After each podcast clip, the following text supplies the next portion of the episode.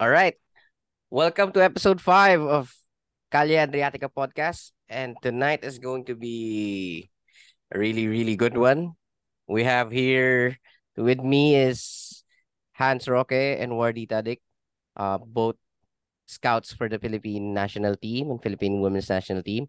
And with me joining the panel is Johnny Pampa, David Abella, Mr. Football, Kent Garcia, and as always, Zaph Castillo.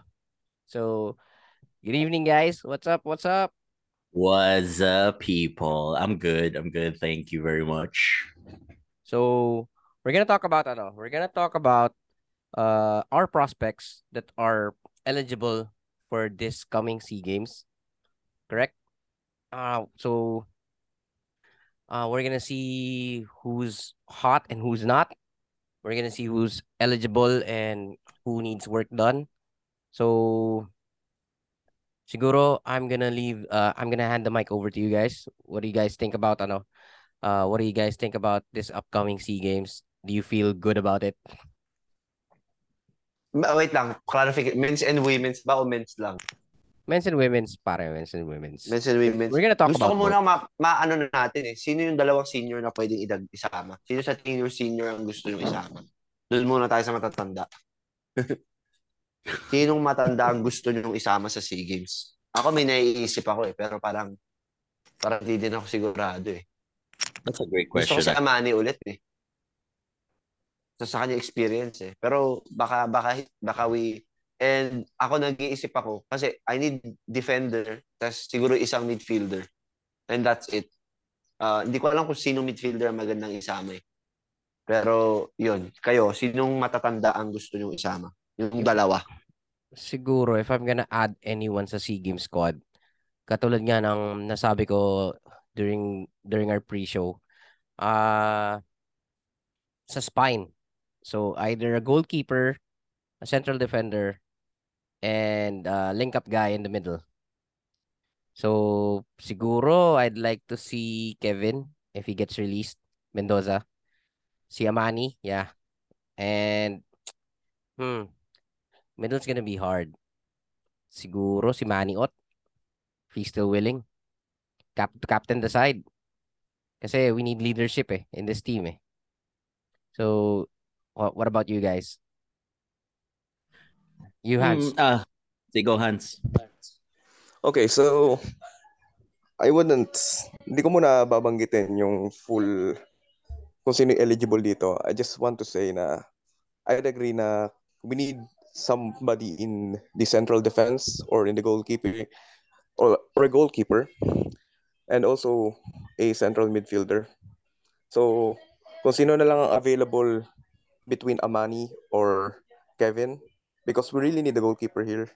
Kasi I'm not saying that Quincy Camerad is not that good, but he still needs experience and he needs competition. For central defense naman kasi, this batch lacks the depth in the center back position unlike noon sa last year's SEA game which is yun ang pinakamalalim because you had Kristen Rontini, you had Justin Bass, you had Enrique Linares, and you had Jaime Esquillo. And right now, age-wise, ang eligible na lang na top center back if hindi natin mako-call off yung mga foreign prospects natin is the one and only Jaime Esquillo. And apart from that, is we're not even sure if makakasama siya because the ADT recently let him go because he they stated that he wanted to focus on his studies but from other sources naman na nakuha ko they said that he is currently injured at hindi pa alam kung recovered na siya by the time of the SEA Games. For the midfield naman, medyo nawala din yung creativity and yung dynamism. Medyo malaking ano, medyo malaking butas din yung iniwan ni Oscar Kekkonen. Not just because he took a hiatus from football, but because also he's not age eligible for the SEA Games anymore. So ideally, I'd want either Manny Ott or Jesse Coran for the box to box because we need this energy, his dynamism, his versatility. Andun eh. Although he's probably not the most fit to be captain, even though pwede siyang ilagay sa senior slot, napakalaki pa rin yung mabibigay niya. And yeah, that's what I wanna say. Uh, ano ko lang, correct me if I'm wrong. in-adjust nila yung age eligibility for this year's SEA Game. I think you can call up anyone 1999, born 1999 instead of 2000 daw. So that that that kind of deepens our pool a bit, 'di ba? I think I don't know. ah. medyo I need to reconfirm that in a while, but I think that's for the Asian Games, Uh. not for the SEA Games because Sorry guys, yung 1998 ako eh. Joke. So sig- so going back to that. Ah, siguro ano na lang. Sino sino sino ba yung ano? Yung possible na makikita natin sa lineup. Maybe we can start talking about that first. Sino-sino yung age eligible and sino-sino yung tingin nyo na masasama sa final 23 sa SEA Games? Hmm. Anybody wanna start? Ay, you can. Well, uh, alam uh, al- alam naman natin na ano eh, yung karamihan ng mga ano. We the good thing about the sort of establishment of the ADT program noong 2020, we were able to fast track the um the involvement of younger prospects into our national team. And going into Cambodia 2023, I think uh it's quite underrated to say the least, but we have probably one of the most experienced sides in terms of integrate uh, players who have been integrated into senior international football. So, well, correct me if I'm wrong. Uh, we have uh, Sandro Reyes, uh, Quincy Kammeraad, um, we have Oliver Bias, we have um, Eric Gallantes, uh, then Dennis Chung. Then I I I can only hope Ros, uh, Jaime Rosquillo will heal soon. We need his presence on central defense and amongst others. So I think uh those will be the spine of the team. Uh dun sa mga pangalan ko nabanggit, they've been playing together since um the 2021 Copa Paulino Alcantara, which is a very it looking back it's so far away. But that was the tournament kung saan namulat tayo na oh these young players can actually have a big role moving forward with the national team. Fast forward to 2023, uh they've developed a lot. Um most of them have been like uh, iba-iba yung direction sa pinuntahan ng careers nila. But one is one thing is for sure, uh, they'll be more experienced this time for the SEA Games and they should embrace the responsibility. I think we have a good chance this year. Just uh, we just need those players to step up.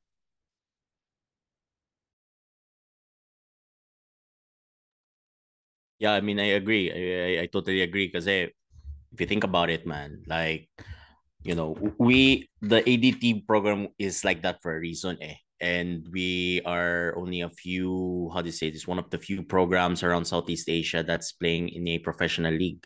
So, syempre, uh, kung makita mo, obviously, with the amount of potential that we, we have, and obviously, you know, sadly, wala si Rosquillo due to injury and everything that, you know, but we need obviously we can find ano man din eh, uh, how do you say this a hidden gem amongst the the youngsters naman din ng ADT because that's what they're for. With regards to the men as favorites going to the SEA Games mm, like with all I, I I need to be pessimistic for this.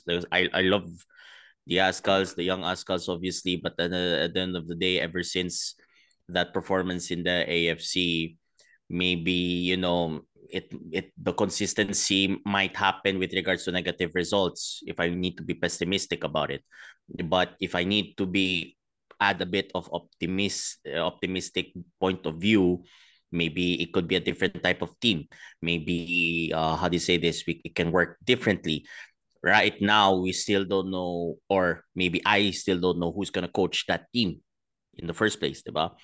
Um if you guys know tell me about it uh, tell me about it but if we don't have then what kind of system are we going to put towards that sea games towards going um towards that competition eh? kasi i would say that if you want to really redeem yourself from that abysmal performance of the AFF Mitsubishi Cup the SEA Games is the best solution eh. If you want to redeem your fans and redeem the program of the men's national team. But if you wanna make a, let's say, sige, short mention ko na lang ang women's and then we'll expand it siguro later on. Favorites. Favorites. With if you wanna talk about women's favorites. I mean, for freak six, we're the AFF women's champions. We are the queens of Southeast Asia. So at this point, I'm not afraid of Vietnam or Thailand in the SEA Games because and Myanmar because Myanmar keep beating us, but except for that time when we won the bronze, but I think bronze is not even the minimum. The minimum now is gold for us with SEA Games with regards to the women because the amount of like they tried out all over like in the States and in the Philippines. And Sharo walang potential players coming from those regions. Sharo nawala. So, yeah, I mean, I think ano man din eh. I think with regards to the women's naman din, easy gold easy gold because we're the women's champions in of Southeast Asia. So yeah. Go ahead, Zaf. yung akin, gusto ko na expand ng onte yung sinabi ni David. I, kasi I was thinking, if if the men's produces a podium finish, a, any medal, it would be the resurgence of men's football again. Not as big as Miracle of Hanoi. Unless makagold tayo, there might be something na mas malat matindi sa Miracle of Hanoi. Pero it would definitely be a resurgence of of men's football pag nakaano tayo. Kasi kung kung titingnan niyo as as a normal fan or parang casual Pinoy sports fan, pag siyempre pag marating, oy, naka-podium finish tayo, may medal tayo, which we have not done. Kahit nung nag-host tayo ng SEA Games dito, di natin magawa-gawa, di ba? Pero if we can able to ano, yun na nga, it's gonna be a, a resurgence of men's football. Isisingit ko lang to. Kung sino naman yung player na makakapasok sa men's team, sana magaling mag-TikTok. Now, hear me out. Bakit TikTok? Nakita nyo ba yung UP men's football and women's football team TikTok account? Ang taas ng kanilang engagements. They have fans. So we need we we need people that can of course meron diyan yung social media manager or whoever handles the team pero sana yung players din, uh, sa kanilang serbisyo sa paglaro sa football field, sa football ng Pilipinas, makonsider din natin yung, na sila din, ganahan din, na makapagserbisyo. At syempre, map, mapaganda din ang kanilang marketability through social media. Kailangan natin ng mga ano eh, mga magbaba-viral.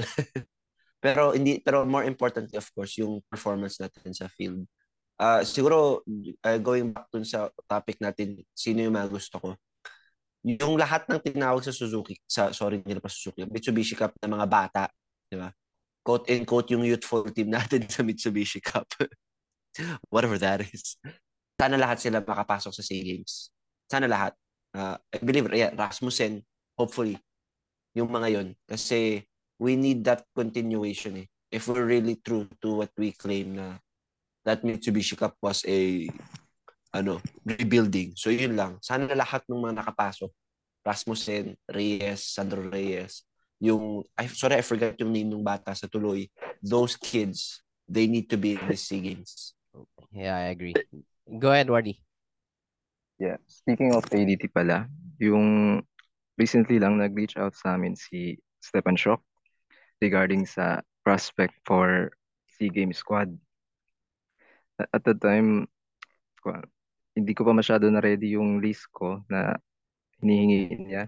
So, I only gave him the list na I can only remember the some a uh, few names for possible na ma-call up ni Stefan Schock. Kasama ron si Kwan, si yung mga may passport na like si Patrick Grog, a Phil Swiss speedy winger who also played in the Philippines before and si Noah Ledel who's from Hong Kong but now based in USA playing in USL 2. Then si Afil Lam also, si Nigel Hinkolob, a 6'4 defender. No, so far parang sa tingin ko sila lang yung possible na makukuha ng ADT from the trials na trials na ginanap nila recently. And may chance sila makasama sa team considering na medyo yung depth nga ng SEA Games squad for Cambodia ay hindi masyado malalim for me. Then outside dun, kasama ang majority majority pa rin ng players na mga kasama tingin ko ay from the ADT, maybe 9 to 10 players will be called up from the ADT side plus mga players na base uh, foreign based players like Sandro Reyes, uh, Antoine Putain Ortega, then si Jacob Maniti as well and Sebastian Rasmussen. Yeah, thank you. I just found out they're freaking teammates, man. It's like, what? Yeah, ako din eh. Kanina lang eh. Like, when did Maniti make the move? Bro, dude, um, na-announce na, na um, I think in the ASEAN football group and at the same time also ADT made like a post that uh, thank you for your services and ganyan and then so I, I was happy that he would go to Scandinavia because he needs it and kasi ang worry ko lang kay Jacob Maniti with regards to popularity ah, not skill wise popularity he's in the shadow of his sister who is like more popular Legit, pare. Basta yung ate niya solid. The joke lang. I'm straying away this topic. really yeah, well, yeah i mean it's it's the truth Zaph like popularity wise and social media wise she's more popular than him but the fact that he's playing now in Scandinavia and then he's also with um Rasmussen and the fact that they're also playing together they literally won 4 nil two goals of Sebastian and one goal and one assist of Jacob Wait, wait. Diba? Uh, Grace- they're- they, both Sebastian and Jacob moved to a new club, di ba? Yung second Yeah. team ng Yep. Hobro. So now, Sebastian used to be amateur. Now he's professional. It's, it's his Go. first professional contract, which is good. Kasi, uh, for me, medyo, I think he's he's gonna stifle his growth dun sa old team niya eh. Yung Freha. It's Mm. good that they're both in Hobro. So they're gonna be getting professional training. And gaya nga ng sabi mo, two goals and one assist for the new boys. Wow, that's, you know, something to look forward to. Exactly. Plus 4 nil and all come most of them coming most of the goals coming from those two. ba? Brace ni Rasmussen plus one goal pa ni ni Jacob, ba? Which is kind of good because Jacob Maniti in my opinion, he needs to like not think of his sister being the popular one because of what's happening with the Filipinas, but rather than, than just focus on himself na lang. And um, I can also agree with what you know what Ward is also talking about, like on on his points naman din eh. Kasi syempre, how, how, do you say this? There are certain points na on talaga like yes, we tend to parang point on certain things, but at the same time like parang we don't know kung kaya pa nila or anything. Pero it's good to know that um Rasmussen and Jacob Maniti are doing bits in Scandinavia and hopefully ano man din. Um, sabi niyo, wow, I did not know he was playing for Pau FC. Damn. Because I've, I've heard about Antoine Boutain eh. I heard about him like recently. I think I heard it from Kent, if I'm not mistaken, one time. And then the others, pero damn, didn't know about that. Anyways, go ahead.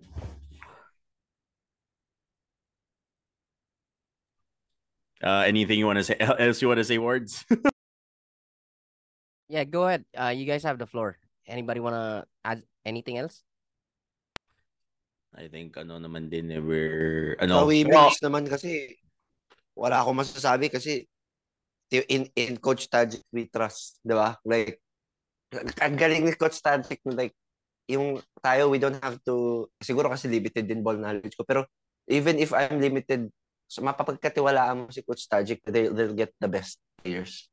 Yung program niya is so solid. It's probably one of the most solid sports programs in the entire country, regardless of sports. Kung yung ginagawa ni Coach Tajik. So, I I know kung sino man yung mako-call up. Pero kung meron man ako sasabihin, sana sila sa Reynable din makapunta sa SEA Games. Gusto ko na manalo sila sa SEA Games. Parang, parang gusto ko ipamukha talaga nila sila number one. Na, di ba, isipin mo, this year, uh, 2022, ASEAN AFF champions.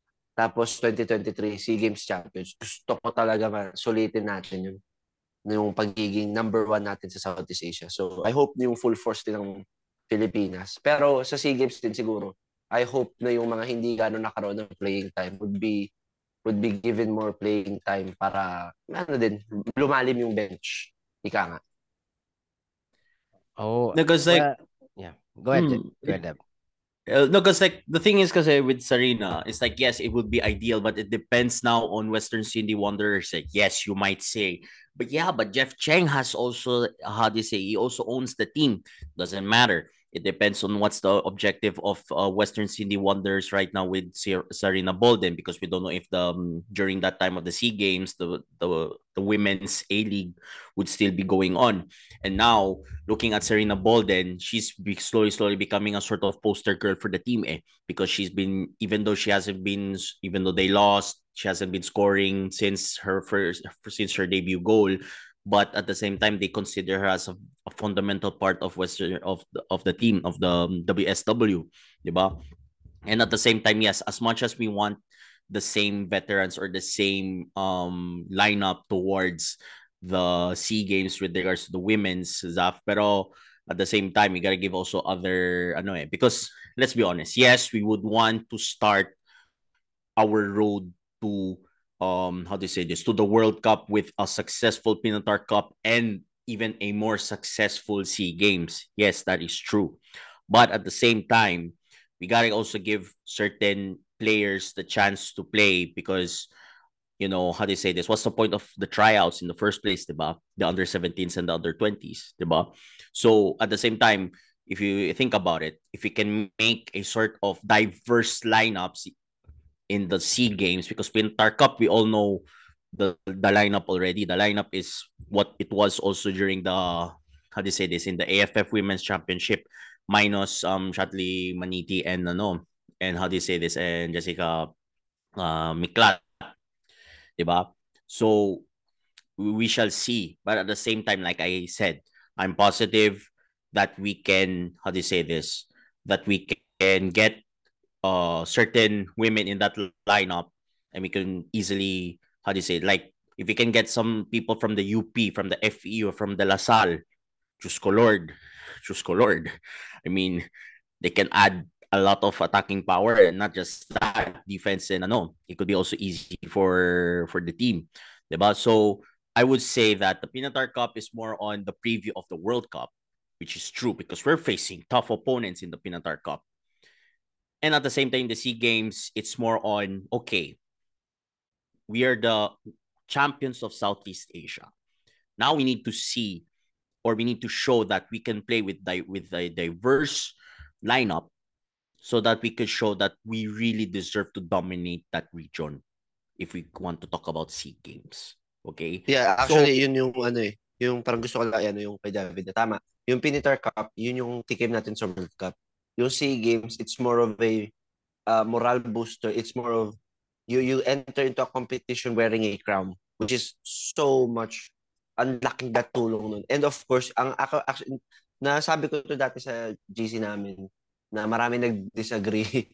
Pero kasi parang if I put it mali yung pagkakasabi ko parang gusto ko sa SEA Games B team, quote and quote B team. Pero what I really mean was gusto ko magka-playing time yung mga hindi ganong nagkaka-playing time.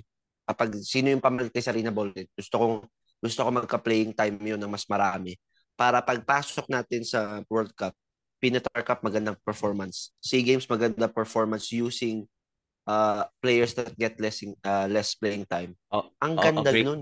Kompletong team tayo. Kompletong oh, team tayo. A great example with Tolentine like the, the the top scorer of the PFF ano women's uh women's cup. Why not put why not try to put her in the lineup diba let's see if it if she really deserved that top scoring how do you say this um title that she got during the season and can transform it into results for the national team diba so it's also a great test for some of these women that made an impact during the PFF Women's Cup. So yeah, at the same time, you know, it's like more on showing that okay, we need to show Southeast Asia that we are the queens of women's football, and the fact that we won it wasn't a fluke, and the fact that we're in the World Cup for a reason. So that's that's what the Sea Games with regards to the women's, uh, for me. So go ahead, Zed. Well, yun. Those are very, very good takes.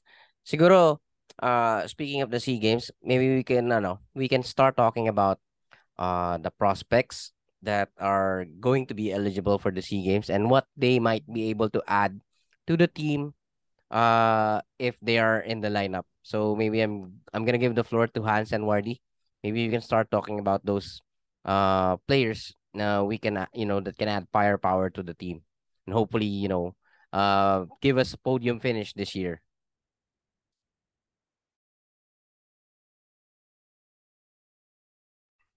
Hans Wardy, any anyone. Go ahead. Don't be shy. Go ahead, and be but and by the way, before you guys speak, um, if you're listening until this part, guys, don't hesitate to follow the you know Cali Adriatico podcast, man. Um, a shout out again to Seth. Thank you again for ano for how do you say this for inviting us again. Um, if you're listening to this, please follow, please share to your friends and family who love um MLS and Philippine football in general. So yeah, if you're listening to this until this part of the podcast, thank you very much. And um and yeah, let's give the floor to either Hans or no, no Hans sige. Hans, go ahead. Okay, so I'll start to give some eligible players for the SEA Games lineup. For the men's, of course, yung age eligible. I don't know if I should start with the ones that are already available or the ones that are still yet to be recruited to the system.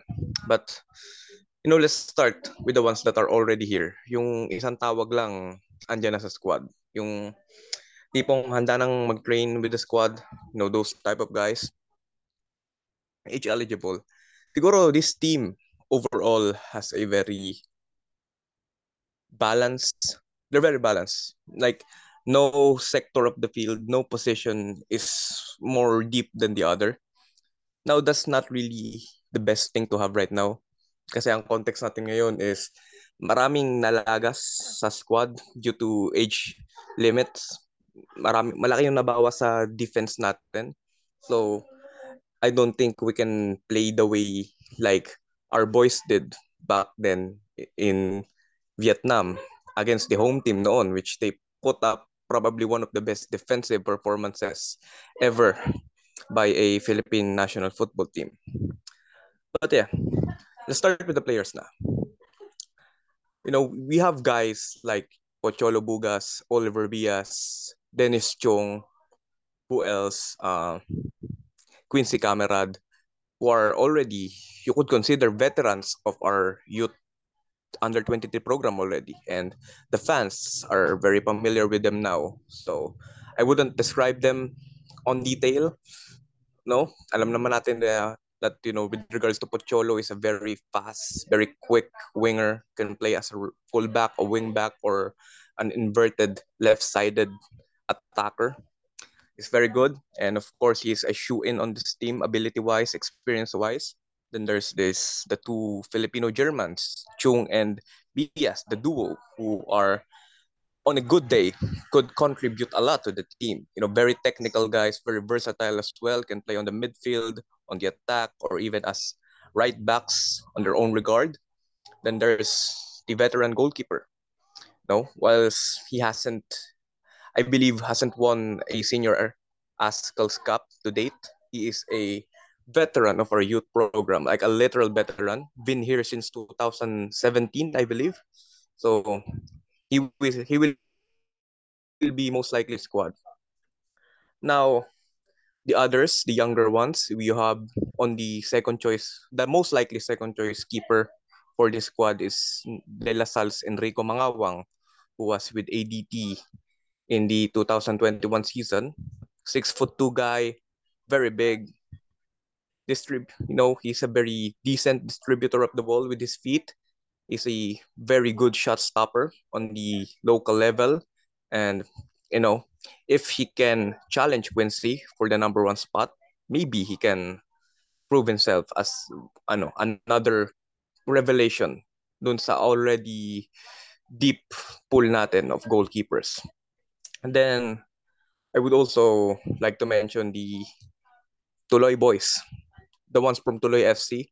And I predict the most likely players that will get to the squad are the three that has already had many minutes with ADT so far. So you have Cyril Saot, not the tallest player, but a very good winger, quick, two-footed winger.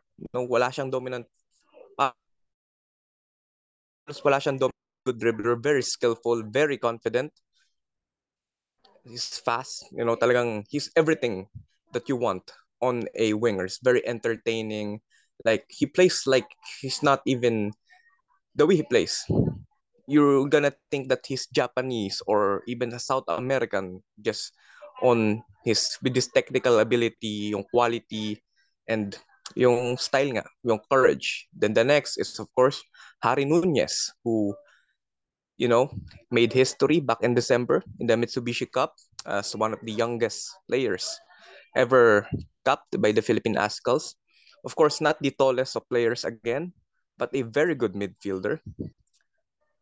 We'll still to see if he can challenge the other guys for a starting midfield spot because the midfield is pretty stacked. You have Oliver Villa, Sandro Reyes, Jacob Maniti, and potentially even Gavin Muens, who I will talk about in detail a bit later. But going back to Nunez, he's a very versatile midfielder then, usually playing as a deep lying playmaker or as a number eight for ADT. He's a very good passer. He can control the tempo of the team and of the game. So it's a very exciting prospect, one to watch. Again, the technical quality of this guy is very good.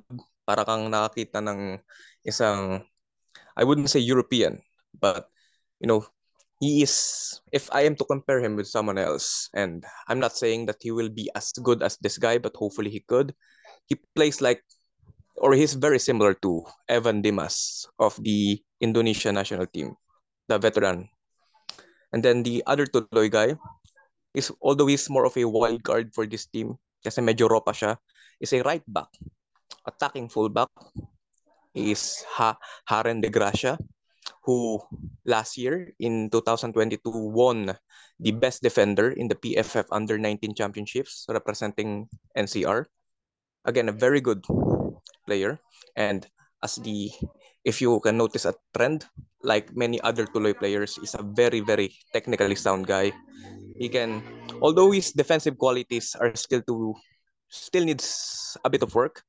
He is a very quick decent has a he has decent pace and his distribution, his passings, crossings, just his overall technical ability and his confidence on the ball is unmatched. Honestly, he could challenge for the starting spot if he could perform in the Copa, in the league, and if can prove himself good for this team. And now th- those are the top locals. Of course, yung iba kilala ng, fans like Sandro, potentially even Jaime Rosquillo, and you know Andres Aldeguer, who is a tall striker, target man, could challenge for the starting spot as well. Now, I would also like to mention nga yung mga eligible na na Filipino foreign players, the ones that we might or most fans might have not heard the name of or you know they will probably just make their first appearance for the Philippines ever in these games. So I will give some names especially to guys like special mention to guys like Gavin Muens, Nigel Hinkolov, Noah Ledel, and you know Patrick Grog. So let's start with the elephant in the room. The probably the I wouldn't I would I'd like to call him the X factor of the squad just because of how good he is, high ceiling as a player. Guys, Filipino German American, played in Schalke for a year, was in the Seattle Sounders pre-academy program, was on the Seattle Sounders Academy radar, I believe, but he never really signed in an academy contract for them. He plays as mostly as a six, as a as an anchor in the midfield, more of a Sergio Busquets role. He's very calm. He has very good passing skills. He's tall. He's like last listed is 5'11 but from the pictures of the from the training pictures and clips that the ADT recently uploaded he, he looks like he's six foot one or something na so he looks like he's grown taller very calm guy good passer like Nunez he can he can really control the tempo of the team on how the team plays. He can dictate that with his movements, his passing. It's very intricate. You know, you you gotta love the guy if you can watch him once. And to those fans who have watched the under 20 qualifiers, the AFC, which sadly our team did not really advance, he was one of the few bright spots on that team. So next is that I would like to mention is Nigel Hinkolov, which is a Filipino Argentinian American center back, left footed, six foot four. He's really tall. He is a ball playing center back, meaning he is a very decent passer. He can take some set pieces as well, he can score headers. So he is what you expect for a modern day center back. Although, unlike the other American prospects that we have talked about in the past episode of the Cali Adriatico podcast. He is, you know, pedigree wise. And if you are to just compare his CV to other Amer- Filipino American prospects in the US or even in Canada, he doesn't stand out because he didn't really play for an MLS team or MLS Academy team, but his you know this archetype as a player his ability his height there is potential there. And having watched some of his highlights it's you know he's a really interesting player. Uh right let's take a short break and uh we'll continue after this uh we'll get back to you Hans after this short break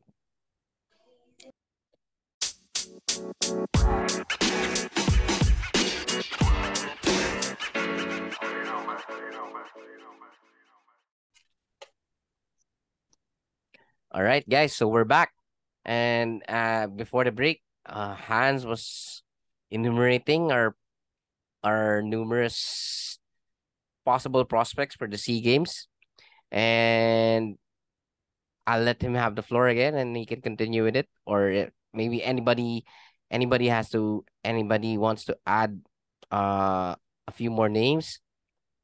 Go ahead. Go ahead, Hans. Um, okay. Uh, welcome back. Uh, thank you, Said, for the mention. Now we're just gonna continue on the players mentioned earlier. So of course we have we stopped on Nigel Hinkolov, which again, Phil Argentine, born and raised in the US, center back, really tall, you know, pretty skilled player. Really excited to see him there.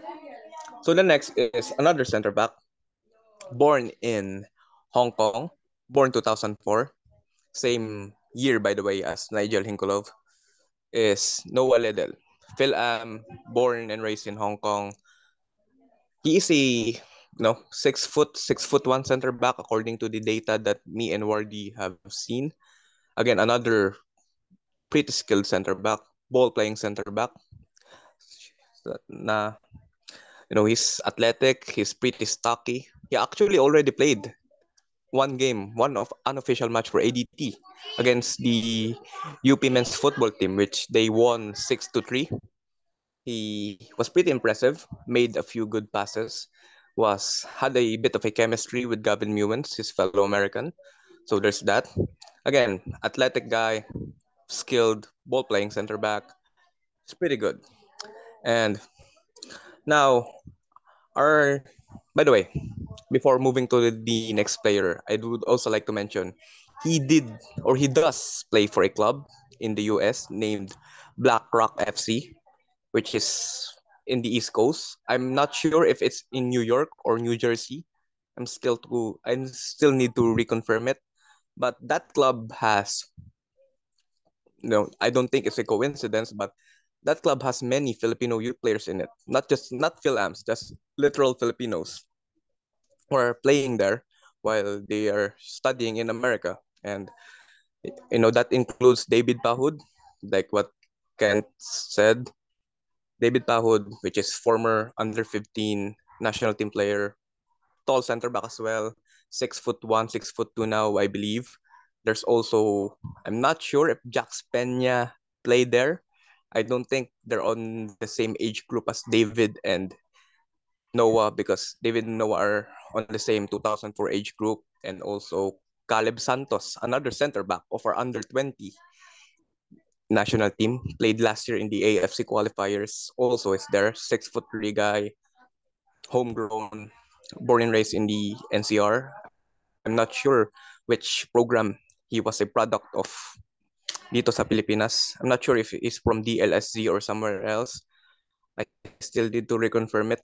Naparaming prospects. Eh. It's hard to just exactly pinpoint their origins and where they at where they are at now. And yeah, we will I will go on to the last player that I will mention, which is Patrick Grog, Filipino Swiss. Actually, technically a homegrown because he spent most of his time going back and forth to the Philippines and Switzerland. Although most recently, before going to the ADT, he was playing for a lower division Swiss club. He's born 2002. He's a very quick winger, really good dribbler. And in the local scene, I'm not sure where he played again. No, I will leave the uh, confirmation of the informations as well as the mention of the other prospects to Mr. Wardy after I speak he was a top scorer for an international school here. So there is that goal scoring ability as well.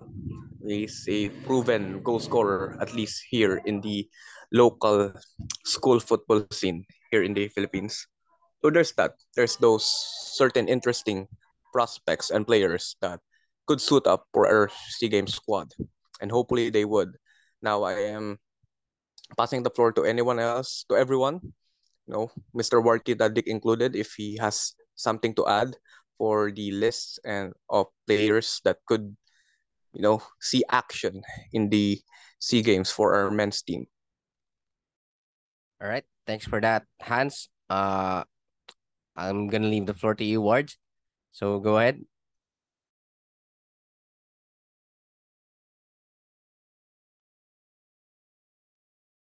Uh, Hello, hello. Just to add lang sa list ni Hans kanina, may may list ako dito ng may mga prospect na with already with Philippine passport like Adrian Ugelbeck as center back playing in Norway uh, for Libanger FK recently moved there and Franz Mariano uh, Filipino-Italian center back playing in lower league in Italy as well as na-mention na ni Hans kanina David Pahud And also, I would like to mention Enzo Corbett, CB, 2005 born, playing for Kaya FC Academy.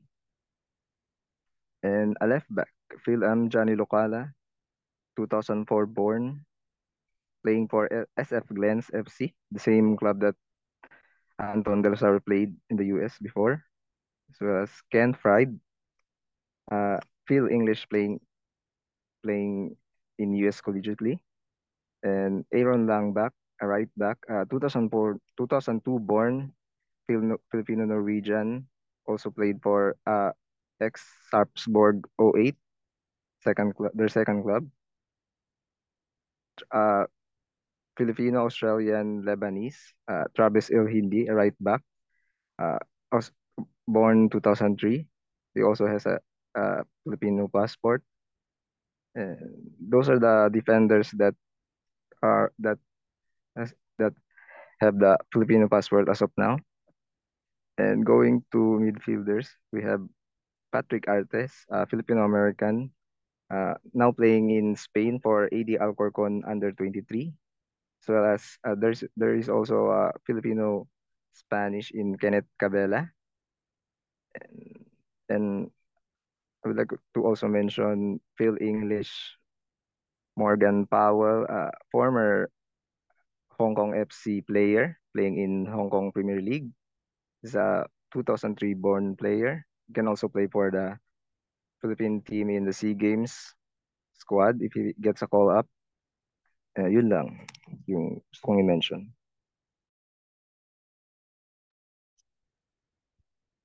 Well, uh, just to add, um, some names na siguro ano, uh, siguro nadaanan na natin dati.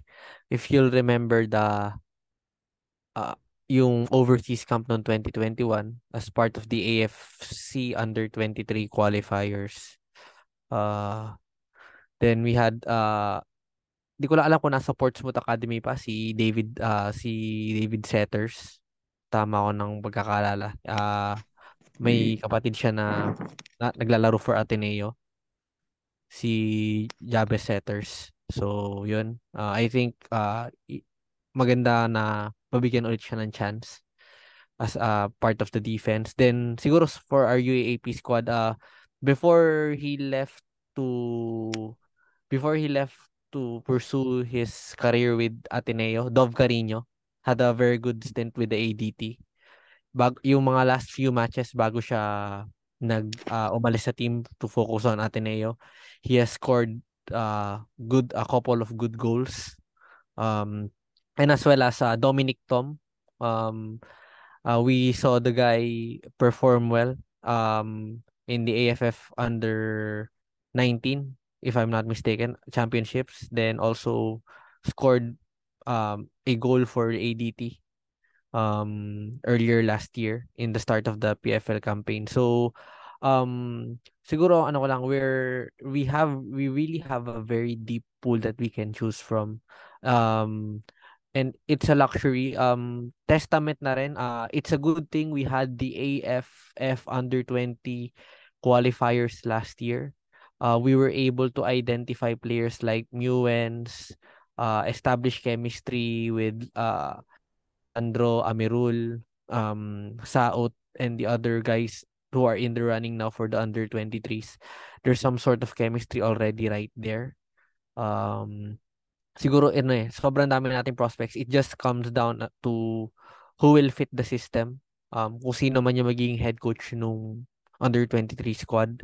Kasi we had ano, lalo yung especially Gavin Mewens uh very solid as per Hans uh what Hans said earlier a very calm presence on the ball um very good set piece taker. Uh, ano lang siya, cool and composed.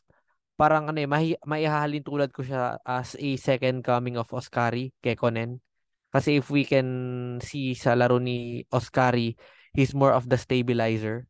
Um, knows how to uh, feel and control the tempo of the match to suit uh, and use it to our favor.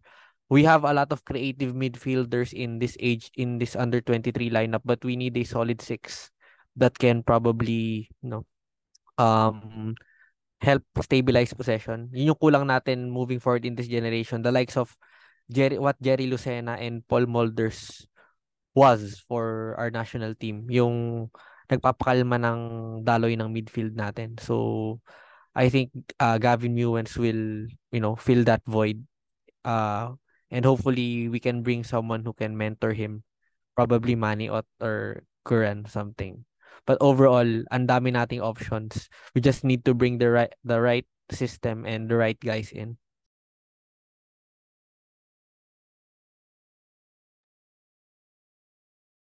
All right yeah. So what do you guys think is ano is our biggest need sa current lineup ano yung pinaka ano, pinaka mababaw natin na position na we na you think we can get all the help we can get? Ano, right. para sa akin yeah. yung manager, wala tayong pera. De joke lang. Pero yes. Pusang yan. Alam niyo, sasalita. Pusang yan. Sana makumbinsin natin to. Speaking of, no, wala pa tayong, ano, no, wala pa tayong head coach ulit. Yeah, have a head coach. Si Shaq. Kaso di siya yung ano, hindi naman yung AFF. Ay, wala naman yung license eh. Si Shaq na yan, obviously. Pero wala so, naman siyang license. So speaking of the prospects, no? These are just ano, these are just uh, a handful of prospects na sa nabanggit nila. We still have a ton of prospects in Europe and in North America na na you know they playing in big clubs, but uh, for for confidentiality reason, we can't talk about them kasi ano, kasi we're still in the process of uh, talking to them about playing to the team. So the guys that the, the guys that we mentioned before, the guys that Wardy and Hans have mentioned, uh, ito yung mga ano, ito yung mga players na we already had contact with, preliminary contact or you know, nasabihin na natin about ano na natanong na natin sila about the prospect of playing for the Ascals So, besides them, marami pa. So, thank you Philippine Diaspora, Diaspora FC. Without you, we wouldn't have a small we wouldn't have a decent team. We wouldn't have a decent national team. So ayun. So I guess uh speaking of the ano, speaking uh, uh after talking about our uh foreign prospects, I guess ano maybe we can talk about ano uh our any more local prospects if meron pa tayong na miss out. Mm, no, I'm no, I'm just like thinking like sino yung mga like from from my part of the end from Mindanao eh because like obviously right now since like obviously um again uh how do you say this congrats again to Nabunturan FC um like Bugas country if you wanna call it that for winning the ano the ano yan, semi-professional league sa Tagum against Orlando FC 3-2 they're the champs right now. Um obviously uh how do you say this? From what I've heard naman is um uh syempre like ano there might be potential ano naman din uh talents coming from north of nor- northern Mindanao and some din from ano Davao eh and um how do you say this? Especially coming from ano from Maco and ano din and Nabunturan if you want to talk about more or less northern Mindanao. Kasi syempre since like um Maco we all know that um uh Gigante and um si Amita are from there. It's also a hot spot uh din for Davao de Oro. So what I've heard there are some talents that are uh, that are also might be capable of ano din going to this going to the SEA Games um hearing from you know from the how do you say this Mindanao football community naman din but at the same time it's like you know um sige Ward do you want to say something Ah, wait lang. I, gusto ko lang i-mention si Carlo Dorin, former ADT player. mm-hmm. He's now part of the coaching staff of GOM, the training uh, football academy.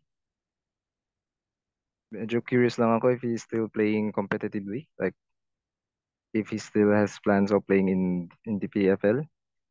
One of kasi one of the scouting uh, website in Europe parang once na mention siya as a top prospect. So in fact may ginawa pa silang football uh, highlights niya while playing for ADT. Yeah. Yep, sayang Carlo Dorin. Um one of uh very talented. Nakapaglaro to noong 2020. One of the bright spots from that for that initial ADT iteration. Ang huling nabalitaan ko diyan nagkaroon siya ng ACL injury or a serious injury that kept him sidelined for some part. Um I hope lang na nakapag uh, nakapag-recover siya. Yan. Um Mm. from that. Mhm. Then second siguro ano eh, yung parang isa din na nawala din sa radar. Matagal na to no. Uh, Fidel Tacardon, uh, veteran of the national youth uh, uh, system dati. Pero I think uh, nadali din siya ng maraming injuries. Probably one of the most uh, technical, one of the most technical local players we've had on our ano on our national youth system dati no medyo weeping boys pa tayo. But he's a bright spot. Um sadly uh parang it's his brothers uh it's uh, yung mga kapatid niya na si Francis ngayon ang nasa ano. And syempre ano, Fidel is former Loyola former Loyola youth player who used to single-handedly win games for Loyola alongside um sino ba to? Will Valtos who's play uh, a- good prospect as well nasa di ko lang alam kung nasa Wake Forest pa siya in the US. Uh Will Valtos uh, would have uh, dati ring naglalaro yan sa mga national youth teams natin. Nike trains sa national youth ano natin. I'm just glad na ano, ah, sayang kasi itong mga guys na to hindi nabigyan ng opportunity pero hopefully we can still tap them. Uh, especially Carlo Dorin. Napakagaling. Siguro add ko lang, no? I think ano, it's it's been a trend na we've got these youth prospects pero we can't keep them from retiring early. Like s- we the federation or yeah, the federation has to do something to ano eh, to encourage these guys to keep on playing. Pero can you blame them? Like ano ba yung magiging ano nila eh? Ano yung magiging uh end game nila eh. if they keep if they decide to keep on playing football. It's like uh sure may PFL pero we guys have to admit that it's not the best run league in the world. I don't even think they're trying. So that you know that's just my opinion.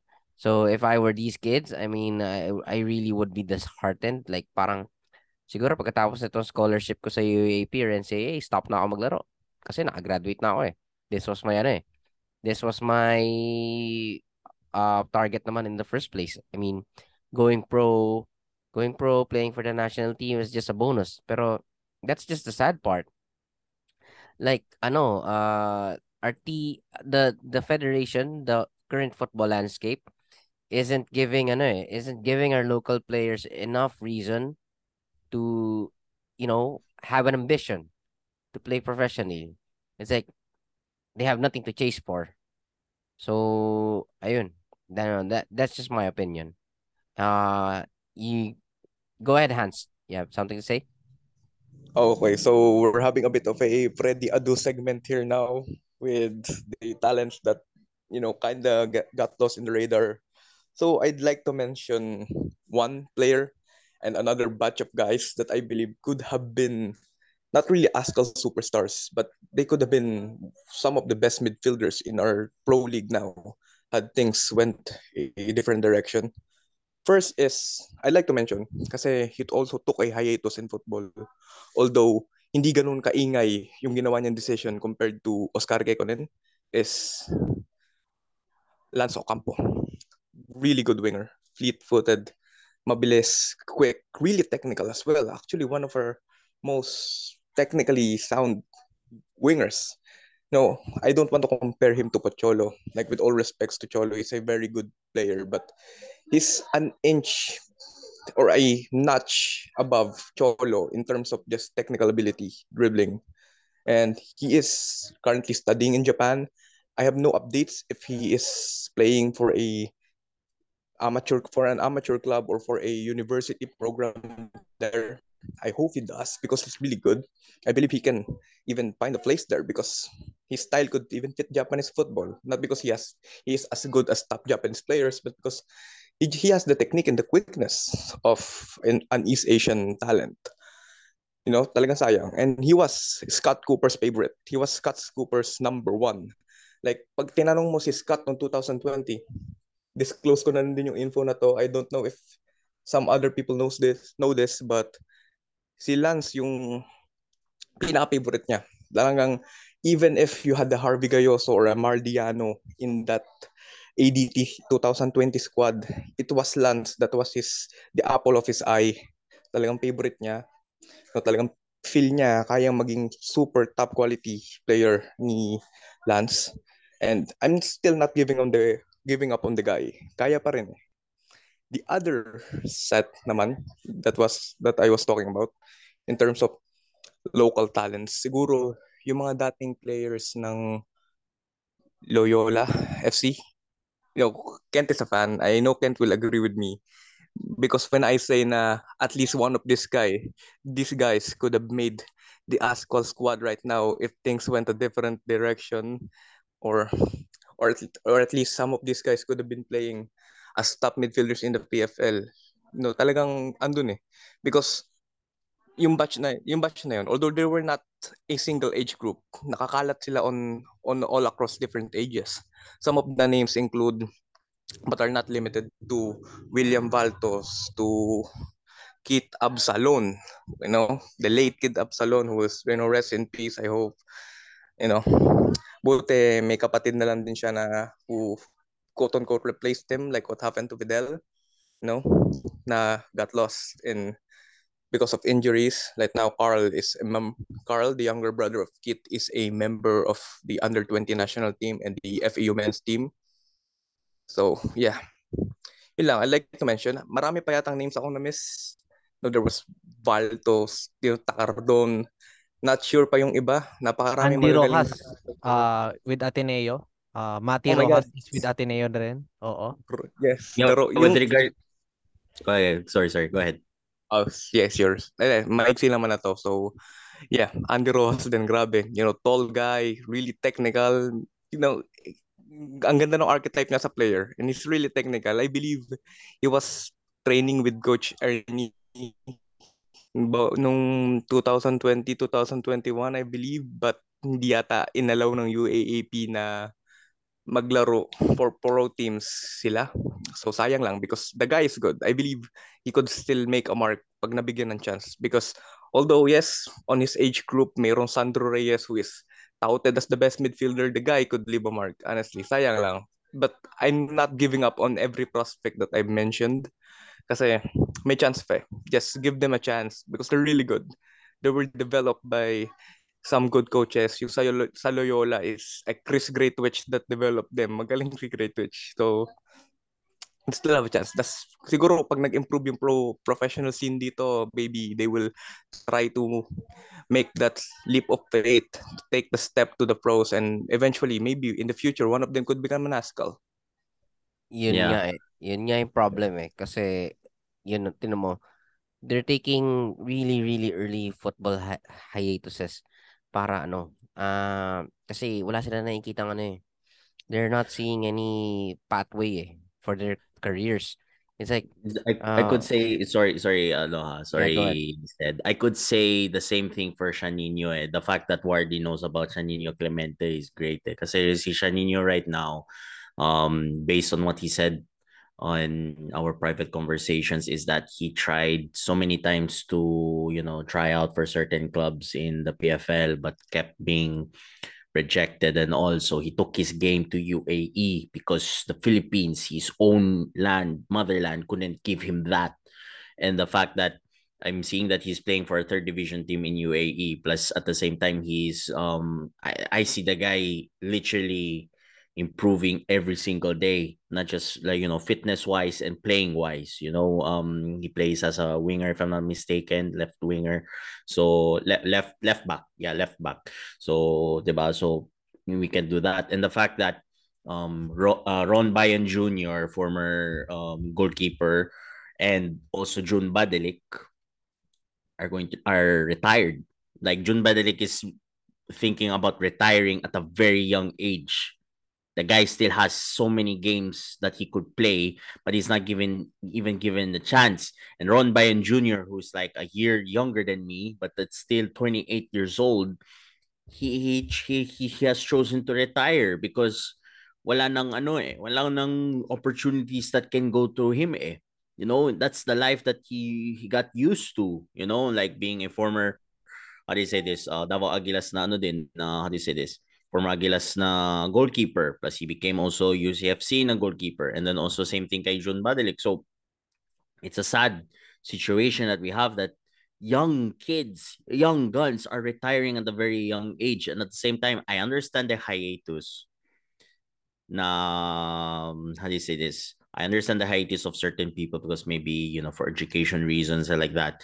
I totally understand. But the fact that the hiatus is there because, like you said, like you said, said, na parang, what's the point? It's like, the point is because there's no, um, how do you say, pathway to a real professional footballer here in the Philippines, if you think about it. Yes, PFL is the end game. If you want to think locally, that's fine. But at the same time, it's like, okay, what happens if that knocking on wood PFL club doesn't work out? What happens if it doesn't work out? Diba?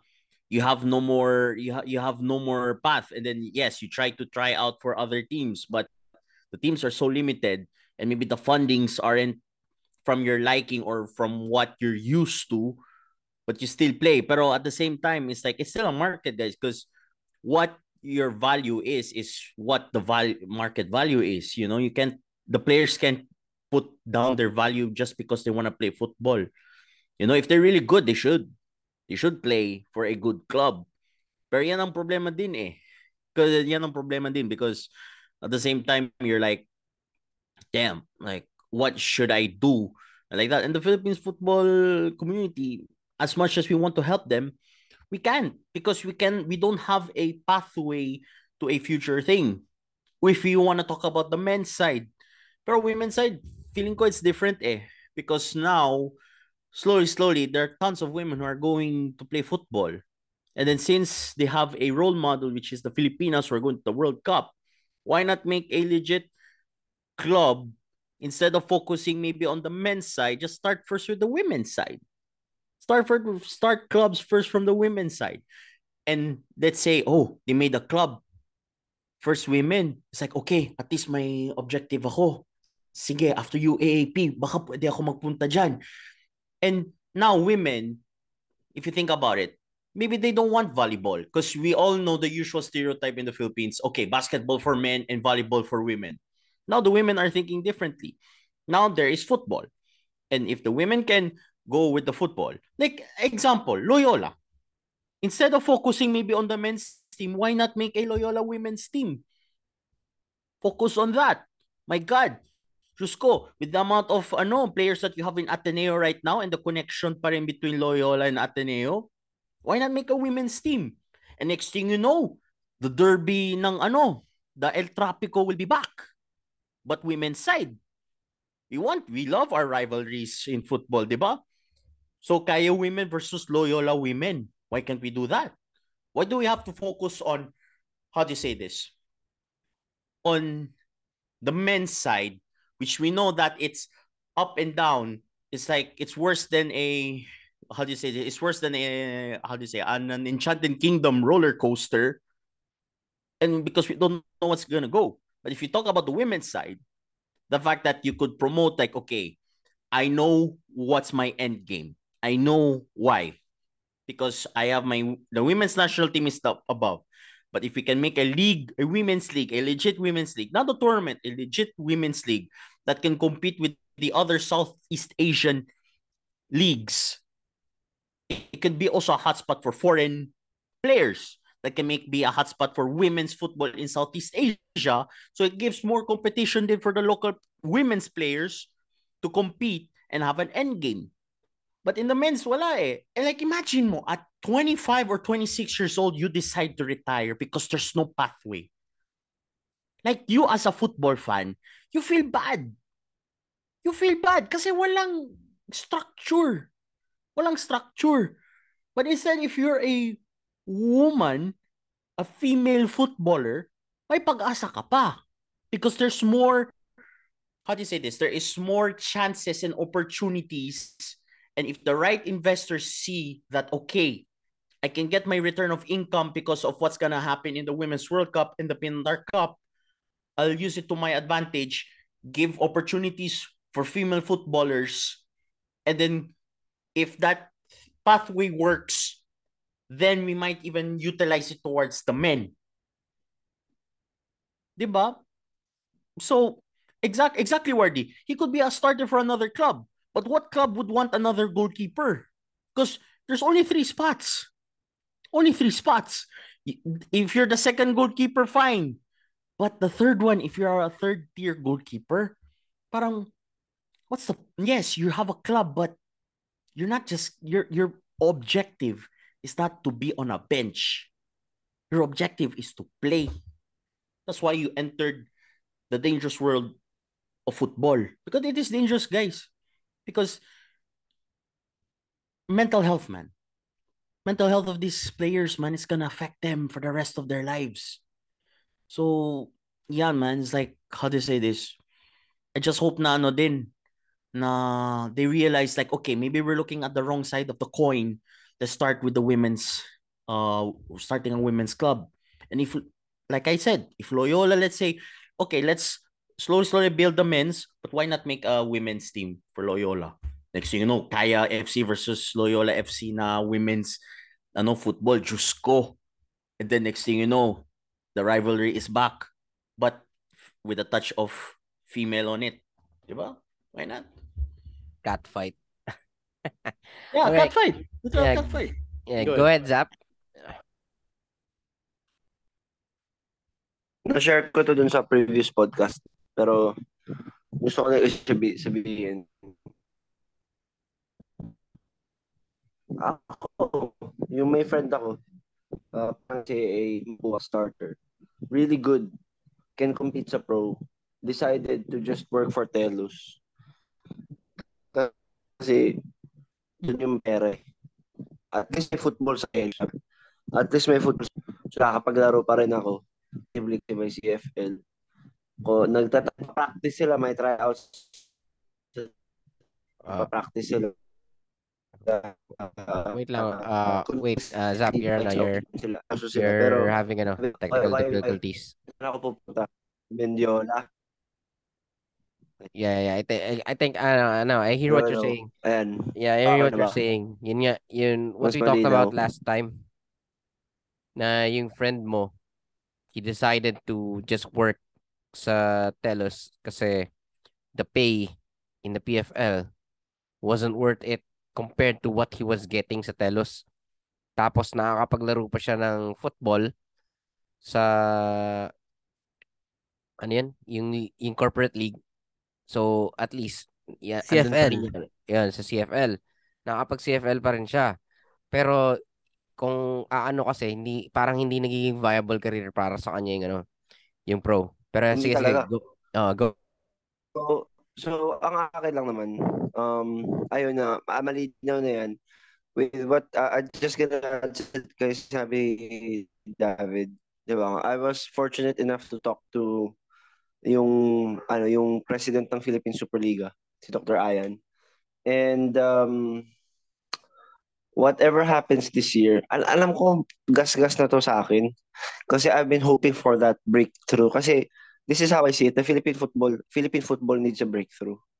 Needs another miracle in Hanoi or something bigger. Kasi ganun, ganun ang sports sa Pilipinas. Nakakainis pero ganun ang sports sa Pilipinas eh. And usually sports in general, no? Yung kang Islanda, magical run. Pero pero they have the resources. Tayo kasi baliktad. We need to have that magical run for have the resources. So, it's gonna be a year for the men's and the women's. And I was, a- alam ko yung women's, they. They, pero ako gusto ko lang isingit, the men's really perform proper sa kayo sa SEA Games. Para nakasunod, nakabuntot sila sa women's. Para yung blessings, matatanggap nila. Kasi nung kwento sa akin Dr. Ayan, the, the Philippine Superliga started, started like, chump change yung mga pasahod. 20k, 40k, 30k.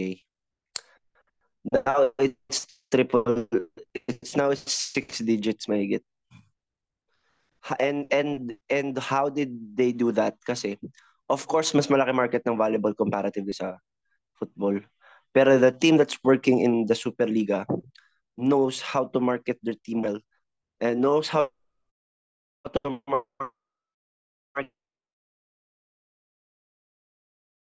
Wait, you're breaking up, Zaph. Uh, can you repeat that? All right, all right. Uh, I think we're having a problem with Zaph. So, Chop, I guess chop we're- because yeah. of we're gonna take a short break muna. And then we'll, ano, Actually, this format. uh, yeah. Hello? Yan, Ah. narinig ba? Now, we'll, we'll take a short break muna. And then we'll get, we'll get back to you, Zaph. Uh, so, yeah. All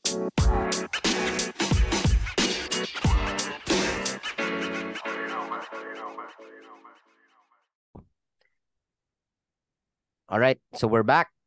Uh, before the break, uh, Zaph was talking about uh how some a few of our prospects were uh sadly dec- decided to forego their football careers in favor of uh other industries, and I I really think that's a really really that's really a sad indication of the game here. Like uh these guys aspiring professionals tapos ano tapos ayun nga wala silang magawa wala silang ano wala silang wala silang clear path to what they want to do after their amateur careers. So i'm gonna go give the floor back to Zaph and he can continue what he was saying a while ago. Go ahead Ayun nga, I was fortunate enough to talk sa... Ay, malinaw pala. Bago ako magpatuloy. Malinaw, malinaw naman. Ayun. Okay. So, I was fortunate enough to talk to Dr. Ayan, yung um, one of the founders ng Philippine Superliga, yung volleyball uh, team. And uh, technically, sila na yung second division ng Philippine Volleyball kasi nga they're semi-pro. Uh, they did not want to go full pro dahil yung logistics and yung finances they they deem it as um baga, hindi magandang uh, position. So second division pa rin sila pero there's still a good run league and they he told me yung story how they did it in the first season is they presented a uh, package of how how a team would run. This is the salary. Pinakita na sa mga advert uh, uh, sa mga investors. Ito yung salary. Uh, this is uh, expenses. So uh, what I what I've learned in that conversation is for the PFL, uh, we really need to restructure the PFL again. And um, so ano naman ako, confident naman ako sa sa intentions ng current leadership ng PFL, sila Sir Coco Torre. So shout out sa inyo Sir Coco Torre kahit maingay kami mga fans. We, we really believe in you. Pero they need to put emphasis on the marketing aspect of the league.